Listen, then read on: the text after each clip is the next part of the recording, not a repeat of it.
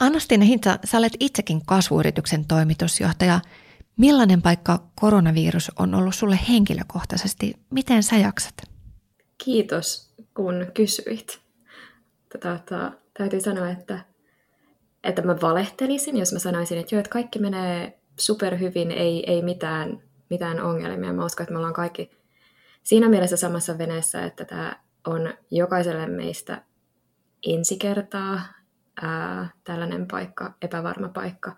Ja, ja valehtelisin, jos sanoisin, että ei itsellä olisi sellaisia niin kuin aina vähän ehkä aaltoilevat tunteet.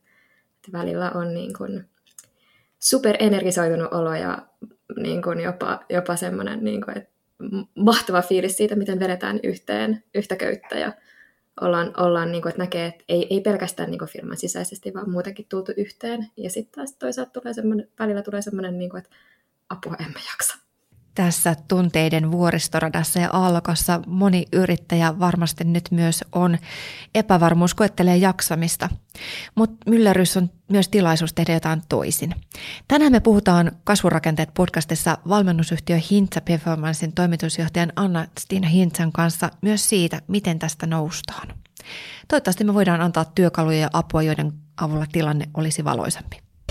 Miten startupeista saadaan kasvuraketteja? Kuuntelet Kasvun rakentajat podcastia, jossa kerromme, mikä ratkaisee startupin menestyksen. Ohjelman juontaa talouselämälehden toimittaja Elina Lappalainen. Formulakuljettajien valmennusyrityksenä aloittanut Hintsa Performance on kasvattanut yrityspuolen liiketoimintansa viiden viime vuoden aikana 20-kertaiseksi. Urheilijoiden valmentaminen on edelleen tärkeä osa yrityksen toimintaa, mutta suurin kasvu on tullut yritysjohtajien sparraamisesta. Ja nyt te olette laajentaneet johtoportaasta myös koko henkilöstön valmentamiseen, eikä vaan. Anna-Stiina Hintsa, mitä palveluita teillä nyt on yritykselle? Mitä kaikkea te teette? Se lähtee aina siitä, että kartoitetaan se alkutilanne. Niin, niin kuin johtoportaan tasolla, yksilötasolla, että sitten koko organisaation tasolla.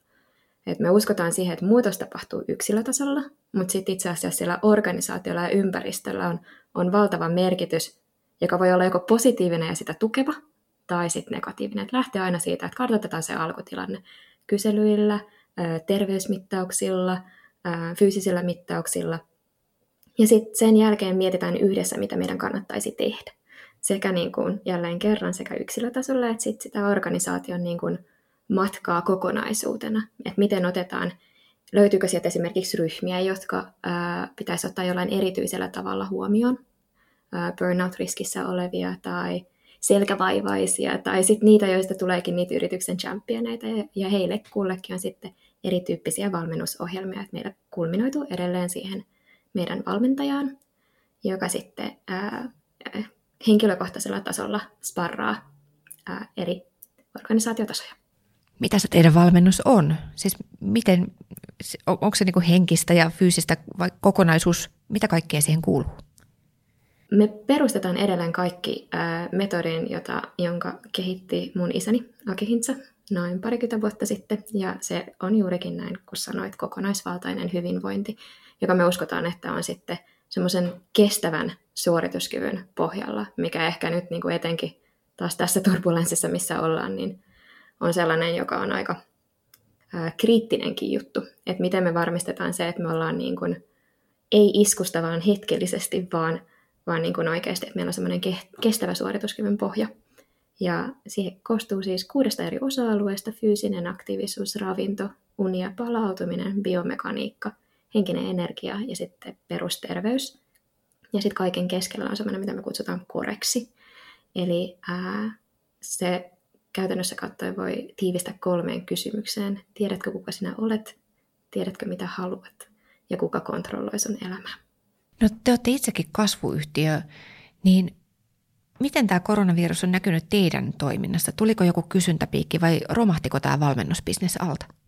Ää, ei onneksi romahtanut valmennusbisnes alta. Se on, se on meillä niin kuin, ää, positiivinen. Et, et ehkä niin kuin se, mikä meitä, meidät tässä tilanteessa on ihan todellakin pelastanut, on se, että me ollaan tehty etävalmennusta jo vuosia ja panostettu nimenomaan etävalmennukseen jo itse asiassa ää, yli, yli kolme vuotta. Et se on ollut sellainen, että me saatiin aika, aika nopeasti lennosta käännettyä kaikki etämoodiin ja ei, ei jouduttu lähteä harjoittelemaan sitä nyt, mikä olisi varmasti ollut va- aika paljon vaikeampaa.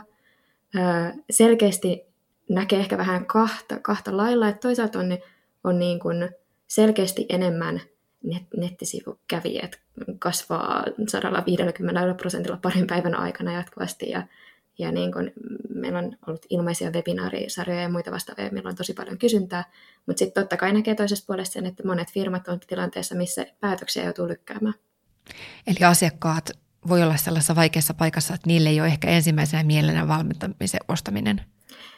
Se, se pitää just näin paikkansa. Ähm, Sitten taas toisesta perspektiivistä voi miettiä sitä, on, on myös niitä asiakkaita, jotka näkee sen, että itse asiassa tässä tilanteessa on juurikin se kohta, missä meidän pitäisi miettiä sekä sitä johdon jaksamista, että sitten sen koko firman ja yrityksen työntekijöiden jaksamista te olette tämän asian ammattilaisia, niin mitä te teette toisin? Onko teillä ollut tiiminä jotain sellaisia hyviä käytäntöjä, joita muita kannattaisi kokeilla tässä uudessa etätyöelämässä? Tätä, ollaan harjoiteltu myös tiiminä.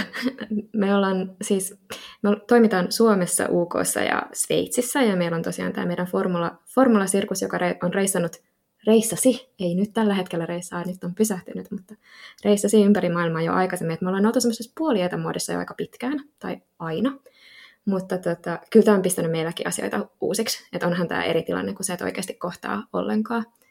Uh, semmoisia ehkä, niin kuin, mikä, mikä mun mielestä on ollut yksi kaikkein tärkeimpiä juttuja, on, että, että me ollaan löydetty tai etsitty tietoisesti tapoja, joilla uh, luoda semmoista niin kuin informaalia kanssakäymistä – ää, niitä kahvikeskusteluja, mitä muuten ei tule.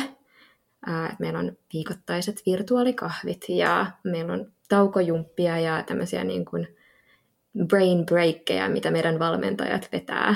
Ja, ja sitten ihan vaan, niin kuin, kyllähän tämä tarkoittaa myös sitä, että nämä henkilökohtaiset keskustelut nousee tosi tärkeäseen asemaan. Ja esimiehellä on valtava iso rooli. Että miten esimiehet ää, pystyy luomaan semmoisen turvallisen ilmapiirin, ää, jossa voi puhua myös siitä tunteiden vuoristoradasta, mitä me kaikki käydään läpi. Miten sellainen ilmapiiri luodaan? Miten sä johtajana teet sen? Mä uskon ihan valtavan paljon esimerkki. Ja, ja siihen, että ää, silloin kun me kysytään, mitä sulle kuuluu, ja uskalletaan myös puhua avoimesti siitä, että aina, aina että tämä ei ole helppoa. Ja johtajanakaan meillä ei ole ei meillä ole kaikki vastauksia, kenelläkään ei tällä hetkellä ole vastauksia. Kukaan meistä ei näe ihan, pysty ennustamaan ihan hirveän pitkälle ää, tai juurikaan. Ja, ja tavallaan uskon, uskon itse henkilökohtaisesti tosi paljon siihen, että niin kauan kuin me pystytään puhumaan niistä asioista avoimesti, niin ää, se luo myös ilmapiirin, jossa muut pystyvät nostamaan tunteita. Tämä Teams-vuorovaikutus ja muut etätyökalut ei ehkä ole siihen niin hedelmällisiä. Mitä silloin pitää ottaa erityisesti huomioon? Kuuntele ja siedä hiljaisuutta tota, su- suomalaisille ehkä helpompia piirteitä, mutta niin, to, ää, mä itse asiassa väitän, että yllättävän, että Teamskin tai, tai Zoom tai mitä ikinä ne ihmiset käyttää, että se yllättävän pitkälle taipuu sitten kuitenkin. Ähm, se ei mahdollista, tos, se, se ei ole sama kuin intiimi äh, face-to-face-tilaisuus, mutta se, se yllättävän pitkälle taipuu.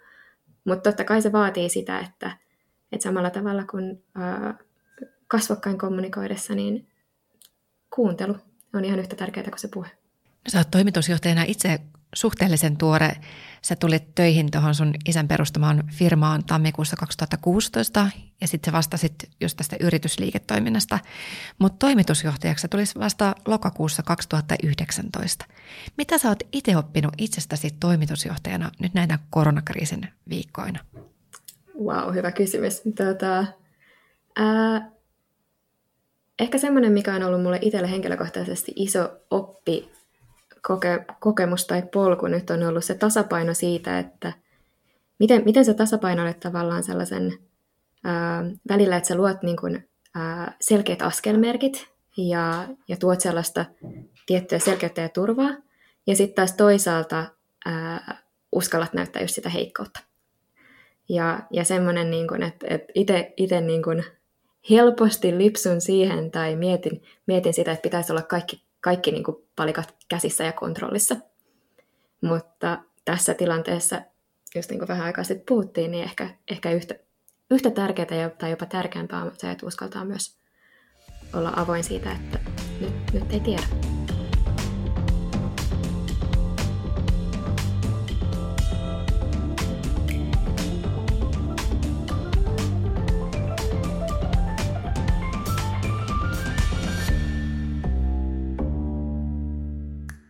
Nyt koronakriisin aikaan on puhuttu myös kriisin eri psykologisista vaiheista ja useimmat on ehkä varmaan päässyt siitä shokkivaiheesta.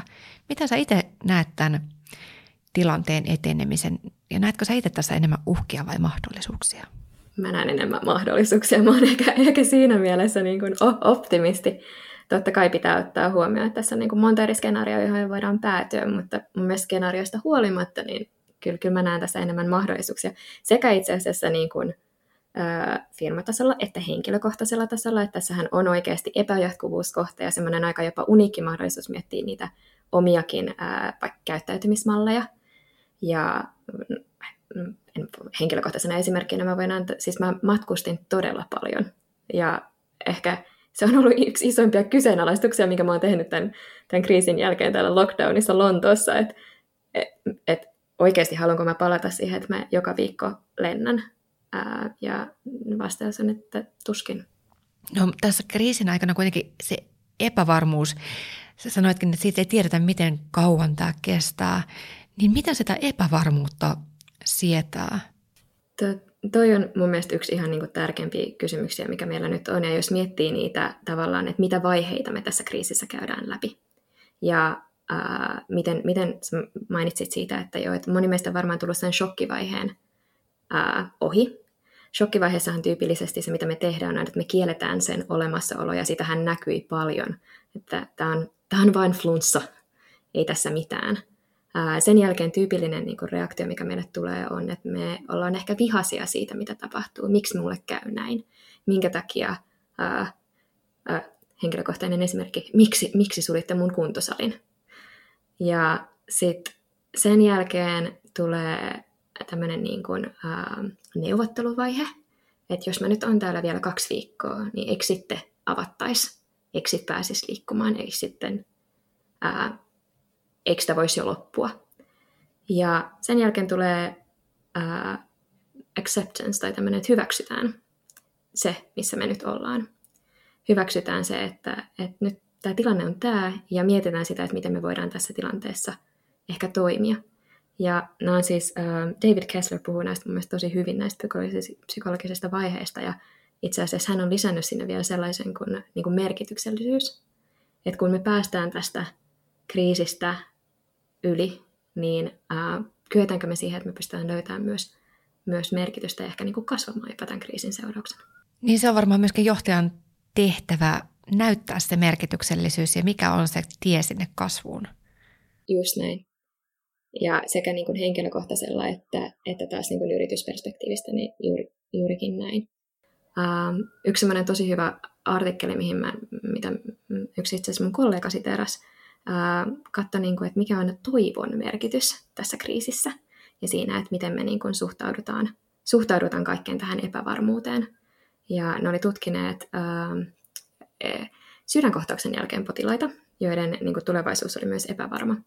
Ja tota, ne löysi sieltä kolme sellaista aihetta, jotka niin kuin, vaikutti ja jotka niin kuin, edesauttoi sitä toivon tunnetta. Ja ää, ensimmäinen liittyy kontrolliin, siihen, että, että ymmärretään ja tiedostetaan, että mitkä ne on ne asiat, mihin me voidaan vaikuttaa, ja mitkä on itse asiassa ne asiat, joihin, joihin me ei voida vaikuttaa. Me ei voida vaikuttaa tähän kriisiin ja virukseen tai hallituksen päätöksiin, rajoituksiin. Me ehkä jossain määrin voidaan vaikuttaa meidän läheisten käyttäytymiseen tai työpaikkaan.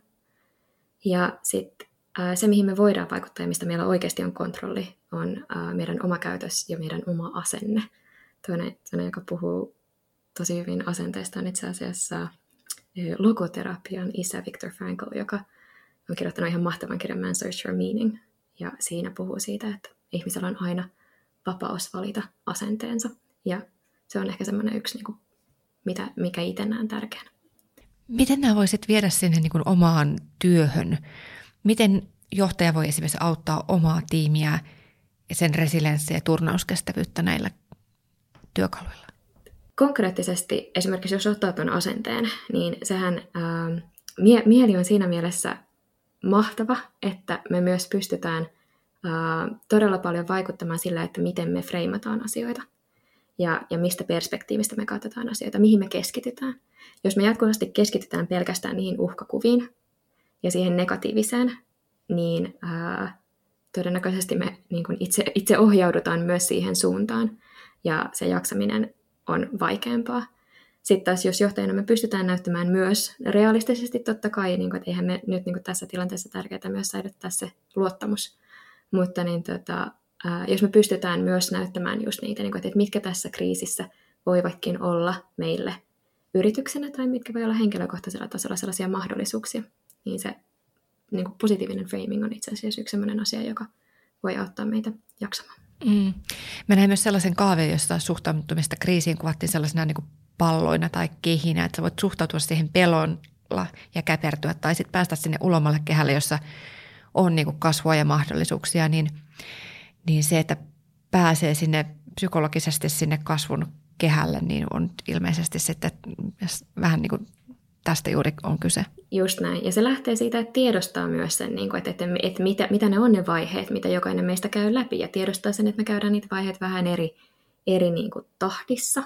Me käydään, jokainen meistä reagoi vielä vähän eri tavalla. Ja tämä vaatii ihan hirveästi sellaista myös niin kuin armollisuutta sekä itseemme että niin kuin kanssakumppaneita ja heidän reaktioita kohtaan. Ehkä niin kuin, ää, niin, ehkä, ehkä just tavallaan se, että, että jos me pystytään, kyetään paremmin myös niin kuin tunnistamaan niitä meidän omia tunteita ja nimeämään niitä. Et mainitsit vaikka pelon tunteen tai, tai ää, vihan tunteen tai harmistuksen tunteen tai mitä ikinä, surun. Niin jos me pystytään nimeämään niitä tunteita, niin me pystytään päästämään niistä, hyväksymään ne helpommin ja pääsemään niistä helpommin myös yli. Että se englannissa sanotaan, niin kuin, että name it to tame it niin se toimii, toimii aika hyvin myös niin kuin niihin tunteisiin. Mutta voiko olla, että on vähän sellainen niin kuin pakkotsemppaus, että, että tuntuu vähän niin kuin teennäiseltä, että tässä tilanteessa nyt pitäisi nähdä tämä mahdollisuutena ja, ja ryhtyä vaan kasvattaa. Että tavallaan niin kuin semmoinen, että se on niin kuin tuleva, jos ei ole vielä itse valmis. Ja tuossa tullaankin siihen tasapainoon, että miten, niin kuin, että jo johtajana just siihen, että miten sä niin kuin tasapainoilet sen kanssa, että, että sä kykenet näkemään ää, niitä mahdollisuuksia ja ky- kykenet myös tuomaan sitä niin kuin positiivista viestiä, mutta sitten samalla luomaan sen ilmapiirin, missä voidaan myös puhua siitä, että, että just nyt, nyt, nyt tuntuu siltä, että mä en jaksa. Ja siis tosi monet meidän asiakkaista on sanoneet, että, että, niin kuin, että sellaisetkin, jotka, joilla menee näennäisesti vielä tässä kriisissä lujaa, niin on sanoneet sitä, niin kuin, että tuntuu, että, että tuntuu tosi oudolta ja tuntuu, että en jaksa. Ja siis sehän liittyy siihen, että kriisi niin kuin on, on käytännössä katsoen sekoittanut pakan tosi monella eri tasolla. Et, et meillä on niin kuin hirveän moni niin kuin asia, jotka linkkaa sekä siihen meidän identiteettiin, jotka on nyt niin kuin, ää, käytännössä kattoen äh, tärisee. Siis yksi ää, esimerkki oli sellainen, joka työskentelee matkailualalla ja on kova kuntosalikävijä. Ja, ja tällä hetkellä kumpaakaan ei oikein voi tehdä. Ja sellaiset asiat, jotka on niin kuin kokeneet itsellensä tärkeäksi siinä arjessa, niin ne onkin yhtäkkiä viety pois. Toinen on se, että meillä ei ole, niin kuin, että meidän rutiinit on täysin erilaisia tai, tai ne on niin kuin, niitä ei ole. Me joudutaan muodostamaan uusia ruteineita, mikä myös on mahdollisuus. Ja sitten kolmantena niin kuin tyyliin ne, ne roolit, mitä meillä on nyt. Meillä on, me joudutaan ottaa uusia rooleja. Moni on yhtäkkiä esimerkiksi kotiopettaja. Ja sitten sit meidän niin kuin, roolien tavallaan se, että meillä ei ole niin kuin, kotiminä, sitten laitan työvaatteet päälle, menen työpaikalle ja sitten käyn hakemassa lapset tarjasta, olen vanhempi ja sitten olen vielä, niin kuin, mulla on tämä mun oma aika tai joku harrastusaika, niin että meillä ei ole sitä semmoista niin kuin, ää, e, e, eri, eri roolit eivät ole niin kirkkaita tai selkeitä, vaan ne on vähän ehkä, ehkä yhtä puuroa, että miten kun siirryn tästä työpöytäni äärestä tuonne keittiön pöydän ääreen, niin olenkin vapaalla. että se, on, se on aika niin kuin haastava tosi monella tasolla ja, ja silloin on tosi luonnollista, että niin kuin, vaikka menisikin jopa lujaa, niin on itse asiassa aika väsynyt. Niin ja sitten tämä on aika polarisoitunut tämä tilalle, että ihmisillä on tosi erilaiset ongelmat. Toisilla yrityksillä tämä aiheutti kysyntäpiikin ja on hirveä kiire ja sitten toisilla lopputyöt kuin seinään. Että se on aika erilaisen jaksamisen ongelmat silloin. Ja jopa firman sisällä.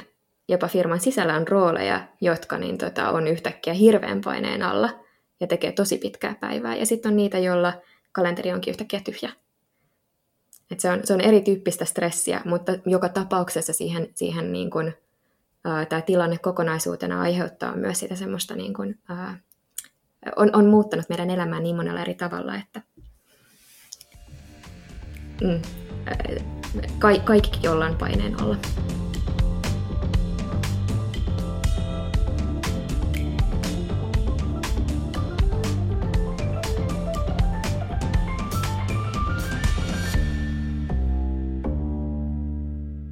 Mennään siihen, miten teidän menetelmät ja urheilu voi tuoda tähän esimerkiksi sitten työkaluja auttamiseen. Oot myös itse urheilija, ultrajuoksija ja teidän yhtiön tausta on huippurheilijoiden valmennuksesta. Niin mitä oppeet, keinoja tässä tilanteessa voi sieltä urheiluvalmennuksen puolelta tuoda? Apua. Mä, en, mä en itse miele itseäni ollenkaan urheilijaksi, by the way. Se on ehkä vähän, vähän stretchi. Tota, ää, mun mielestä siis urheiluhan on niinku sekä normiolosuhteissa että etenkin ehkä tällaisessa kriisiolosuhteessa mun mielestä ihan niinku fantastinen testilaboratorio ja sieltä voi oppia paljon. Mun mielestä yksi sellainen piirre, mitä mä urheilussa itse ihoilen ihan valtavan paljon ja mikä on nyt huomannut kanssa, että on, on tosi tärkeä, on suunnitelmallisuus. Ja se, että me joudutaan ehkä tässä tilanteessa niin kuin miettimään sekä sitä meidän arkea, että ää, joudutaan epävarmuudesta huolimatta ää, itse asiassa su- olemaan vähän niin kuin suunnitelmallisempia. Toinen linkkaa siihen, että, että koska nyt ollaan niin epävarmassa tilanteessa, niin ää, että miten, miten me niin kuin itse asiassa sitten tässä pystytään keskittymään siihen toimintaan. Ja sitten kolmas mun niin kuin lempioppiurheilusta on itse asiassa mielikuvaharjoittelu, joka on mun mielestä niin kuin, joka on todistetusti ää, itse asiassa to, todella vahva työkalu jota pystyy harjoittamaan myös kotona. Mutta ehkä siinä, niin kun, jos miettii sitä suunnitelmallisuutta, niin tosiaan yksi sellainen, mikä meidän asiakkaillakin ja itselläkin huomaa, että on niin tässä kriisissä erityisesti kärsinyt, on se, että, että ne sellaiset asiat, jotka niin normaalisti on saaneet meidät tuntemaan, että me ollaan saavutettu jotain tai tehty työmme hyvin, niin ne on hävinnyt. Et meillä on niin kuin, uh, no, itse, itse niin kuin tykkäsin ajatella niin kuin ja sitten mulla on just tietyt lentorutiinit ja ää, jne. Ne on kaikki pois. Niin miettii silleen päivätasolla tai viikkotasolla, että mitkä on ne asiat, mitä mä oikeasti niin kuin haluan saada nyt aikaan. Ja sitten tämä on tämmöinen niin tapa, minkä mä otin, opin joskus konsulttina aikoinaan, että, että tekee niin to-do-listan ja check-in aamuisin ja check-in sitten töiden jälkeen ja, ja tikkaat sieltä asioita pois. Siis jotenkin konkreettisesti miettii sitä, että mikä, mikä se on, uh, mitä sä haluat saada aikaan ja mitä sun pitäisi tehdä. Sekä tälleen niin kuin päivätasolla että viikkotasolla. Mutta tästä me saadaan ehkä kuitenkin vertauskuva sinne sun urheiluun, eli siihen ultrajuoksemiseen, joka ei ehkä sekään, niin kuin, no mun mielestä se on tosi HC-urheilua, mut, mut, niin tätä, ei sielläkään, sehän on niin kuin tosi monta kertaa maratonin mittainen, ei sielläkään niin kuin sä puhuit niistä välitavoitteista, niin tämä varmaan sopii siihen. No tämä sopii just siihen. Siis tota, uh, ultrajuoksu, mitä mä juoksen, on tosiaan 250 kilometrin matkoja. Ja jos sä lähdet suorittamaan 250 kilometrin matkaa, niin se on aika hurja määrä. Joten, joten sä pilkot sen. Sä pilkot sen päivätavoitteisiin ja sä pilkot sen päivätavoitteet vielä niin kuin viiden kilometrin pätkiin, 10 tai viiden kilometrin pätkiin. Ja sitten sit, kun sä oot tosi väsynyt, niin sä pilkot ne niin kuin 10 metrin tai 20 metrin pätkiin, että sä viet se tosi, niin kuin, tosi pien, niin kuin, just välitavoitetasolle. Formula, formulakuskeille tai um, etenkin nuorille kuskeille, kun ne jännittää joka kisaa, niin niille me sanotaan, että uh, keskity vaan siihen seuraavaan mutkaan. Että aina, aina kun sä tuut mutkaan, niin keskityt aina vaan siihen seuraavaan mutkaan. Ja ne on silleen, se auttaa pilkkomaan sit sen monituntisen kisan pienempiin tavoitteisiin. No mitä sitten yrityksessä, jos toi sumu näyttää jatkuvan vaan ihan ultrajuoksun verran, niin sitten sitäkin pitäisi pilkkoa jotenkin johonkin tavoitteisiin. Välitavoitteisiin. Minusta tuntuu, niin kuin, että ainakin, ainakin meitä me tehdään tällä hetkellä, niin kyllä me edetään ja, ja päivitetään ja kommunikoidaan niin kuin vi, viikkotasolla ihan organisaatiotasoisesti. Että pyritään niin kuin, uh, koska, koska eihän tässä niin kuin oikeasti kukaan tiedä. Me voidaan, voidaan siis skenaario, skenaarioajattelu ja skenaarioharjoitus, että on tässä tilanteessa varmaan se paras tapa toimia, että miten, miten, ää, miten toimitaan ää, eri, tavallaan riippuen vähän siitä, mihin tämä maailma nyt menee ja milloin tämä sumu alkaa hälvetä, mutta kyllä niin kuin, ainakin, ainakin meidän kohdalla se tällä hetkellä tarkoittaa sitä, että asioita seurataan oikeasti niin kuin, suunnitteluun niin kuin viikkosuunnitteluun. Entä ne muut urheiluvalmennuksen asiat, niin kuinka niitä tuoda konkreettisesti sitten sinne omaan toimintaan ja yrityksen toimintaan? Se, se yksi, mikä, niin tota, mikä mainitsin, mikä on mielikuvaharjoittelu, on mun mielestä oikeasti itse asiassa aika, se on itse asiassa tosi niin kuin, äh, makea etenkin, kun miettii äh, tavallaan sitä, että millaisia uusia tapoja me voidaan tässä niin kuin, myös luoda.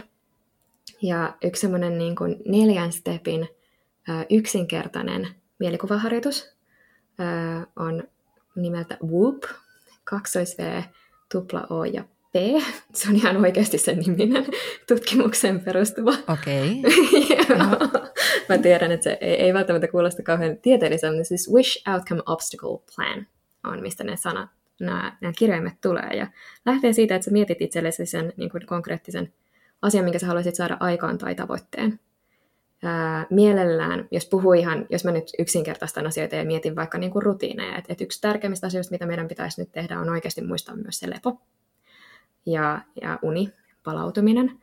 Ja, ää, sanot, ja suurin osa meistä oikeasti tarvitsee sen ää, 7-9, itse asiassa vähän yli kahdeksan tuntia unta. Ja jos ajattelee, että, että niin kuin tavoitteena olisi vaikka se, että hei mä haluan, tehdään siitä konkreettinen, mä haluan nukkua tänä yönä ää, kahdeksan tuntia.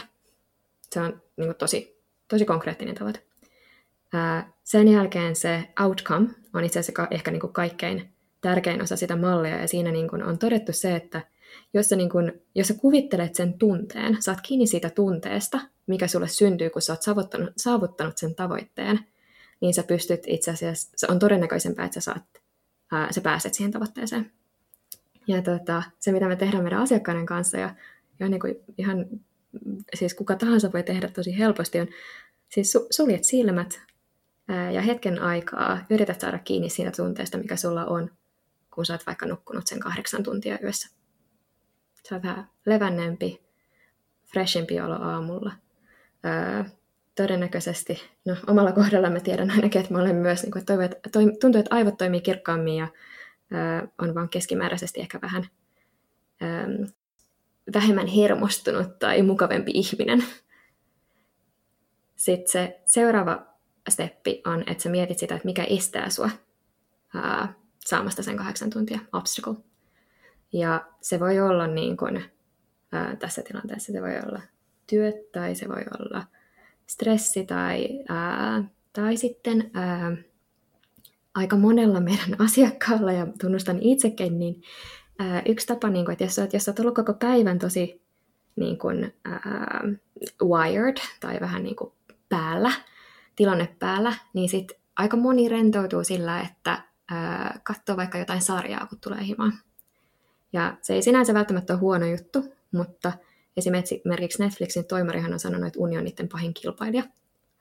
Ja tota, ää, sehän on, se on suunniteltu silleen, että kun sä oot katsonut sen yhden sarjan, niin mä en tiedä, nyt mä varmaan kerron, puhun taas liikaa, mutta siis siellähän tulee se semmoinen niin kuin, ää, nappula sinne alakulmaan, oikeaan alakulmaan, missä niin kuin, seuraava jakso alkaa. 5, 4, 3, 2, 1 ja sitten se meni siinä. Ja sitten yhtäkkiä sä oot silleen, sä ajattelet, että sä katsot yhden jakson, mutta sä ootkin kattonut kolme tai kello Sä yksi. ilmeisesti puhut nyt omasta kokemuksesta, kuulostaa. Joo, kieltämättä puhun omasta kokemuksesta. Ja, ja tota, ää, siis olisi kiva sanoa, että se on aina, aina niin kuin, jos, jostain muusta syystä johtuu, mutta kyllä mä, niin, mä tiedostan, niin kuin, että, tai tiedän, että en ole ainoa. Että se on helposti semmoinen, johon niin kun, se on suunniteltu siihen, että siihen jää koukkuun. Ja sen obstaclein jälkeen ää, me tehdään suunnitelma, plan, se on se P, se viimeinen kirjain. Ja sä mietit sitä, niin kun, että miten sä pystyt ää, edesauttamaan sitä, että sä et, ää, et jäisi katsomaan niitä Netflix-sarjoja toisen, toinen toisensa jälkeen. Ja siihen liittyy tosi oleellisesti itse asiassa meidän ympäristö. Että miten me pystytään kun me mietitään niin kuin tapoja tai käyttäytymismalleja, niin hirveän paljon niitä itse asiassa ohjaa meidän ympäristö. Ja miten me pystyttäisiin muokkaa sitä meidän ympäristöä niin, että niistä hyvistä tavoista tulisi oikeasti sellaisia vähän helpompia tehdä ja huonoista päätöksistä vähän vaikeampia tehdä.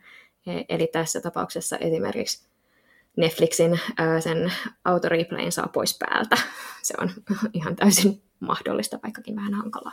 Mä mulla on tähän sama kokemus Twitterin kanssa, johon, johon siihen niin kuin ahdistavien uutisten virtaan uppoa ja sitten, sitten niin kuin se ää, uutisten seuraamisen kierre jää päälle.